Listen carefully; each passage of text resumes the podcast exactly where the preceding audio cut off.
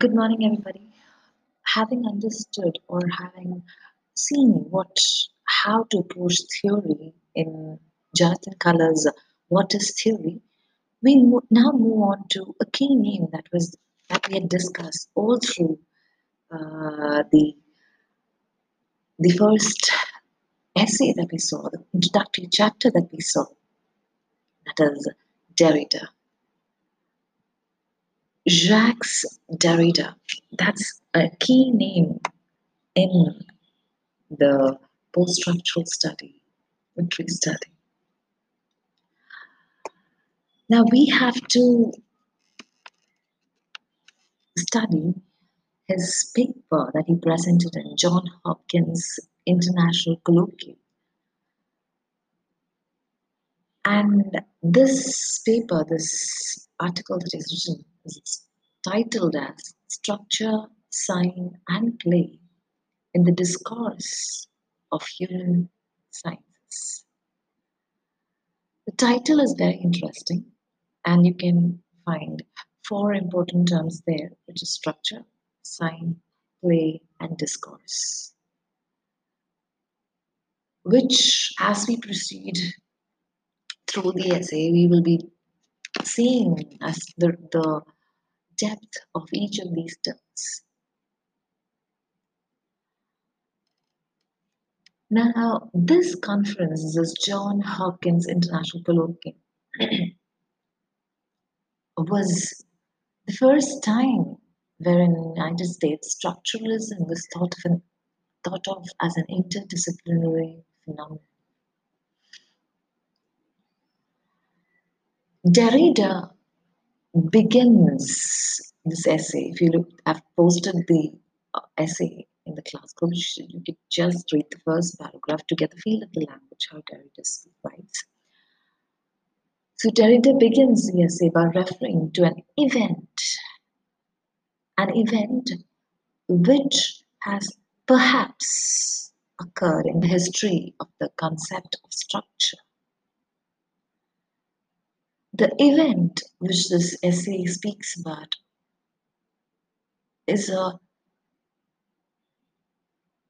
is something that shook the entire way or outlook in which we look at the world. We understand the world.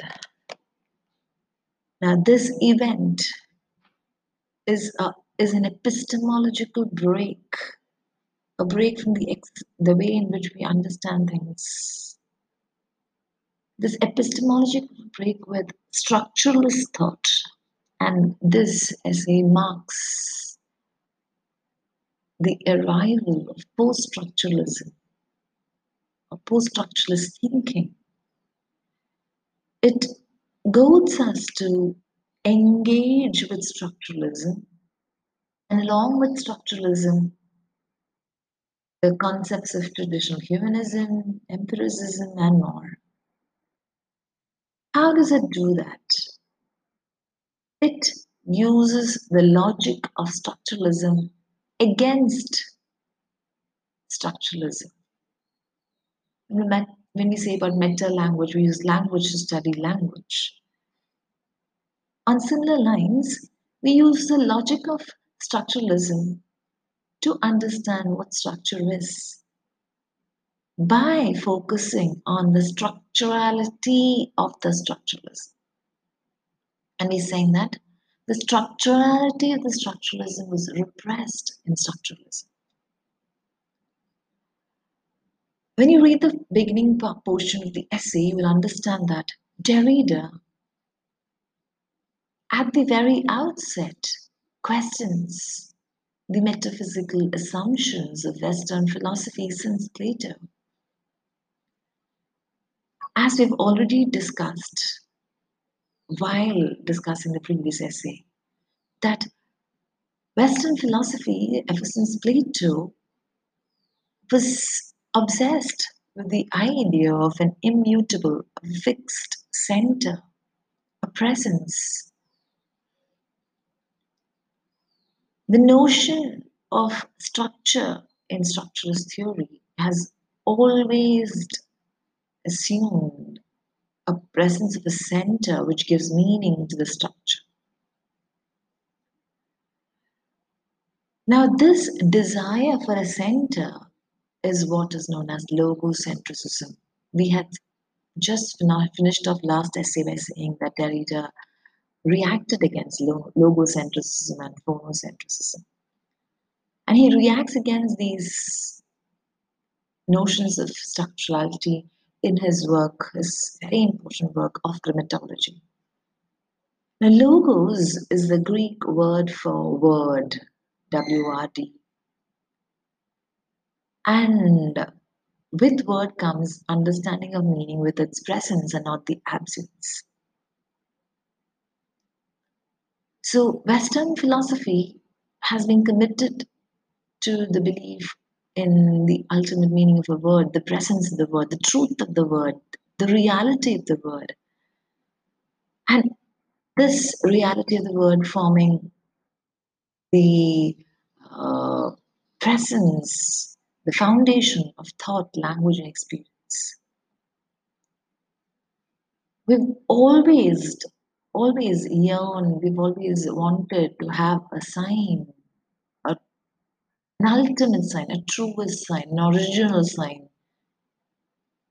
which has unquestioned meaning, which will be the point of reference to understand all the other signs. This master signs, this ultimate known as a transcendental signifier.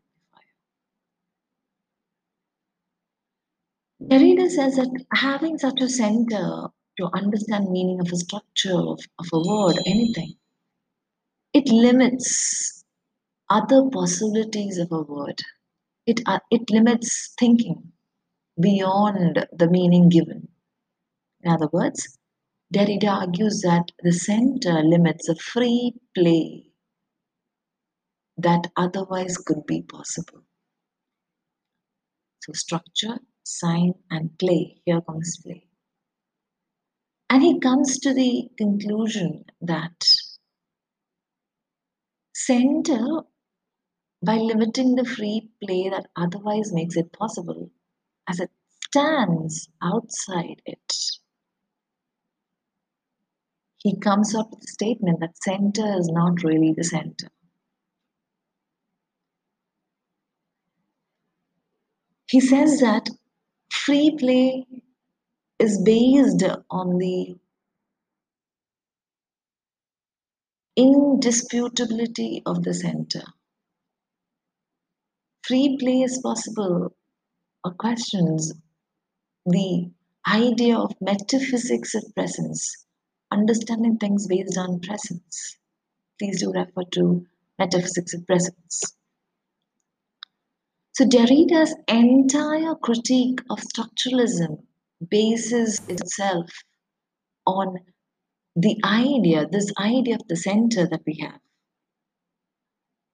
Structure assumes a center which gives order to the structure, which gives order, which gives meaning to the structure. And center decides the limits of how far we can move, we can play. So Derrida looks at the structures diachronically, historically, and synchronically at a particular point of time. Synchronically, the center cannot be substituted at the point of time we have a center, we have something that's important as structure, and we feel that it cannot be substituted. But historically, we have seen when you look into from period after period, from a long passage of time, historically, we've seen that the center has never really remained the same. One center has been substituted by the other and the previous centers have moved on to the margin, and those were in the margins had come has come to the center. The center, though at the point of time we think it's a fixed, it's, it's a be all and end all. When you look through history, passage of time, we see that the center has constantly shifted. The center one center has substituted to form another, marking, showing an epistemological shift from time to time. The entire history of the concept of structure must be thought of as a series of substitution for center for the center. For example, in colonialism, the colonial master as a center, in post colonialism, the colonized as a center.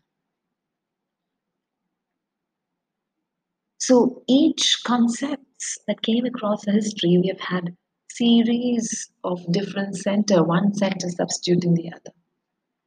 So at a point of time, the center of the structure cannot be substituted. But historically, this point shows or defines a play within the structure that has changed the center. So, the history of human sciences, the discourses in human sciences, has thereby been a process of substitution, replacement, and transformation of the center. And it is through this transformational center that meaning is got, meaning is obtained. At one time, we had God as a center, then we had the idea at the center, we had the spirit, we had the man, Renaissance man at the center, self as a center, family as a center, authority at the center, and based on who is at the center, what is the center, the meaning of the structures had changed. The meaning we obtain from the structures had changed. So the problem with the center of Derrida was that they why why why is it this constantly substituted? Because they constantly exclude. When there's a center, there is another. When something becomes a center, they ignore, marginalize the other, they repress the other. The center constantly thrives on binary opposites. The, the binary of center and the other, center and the margin. So this is what, and this is constant uh, substitution, which is required, the play of this of these things that brings about meaning of the discourses in human science. I hope you're able to understand. We will see more about it next class. Thank you so much.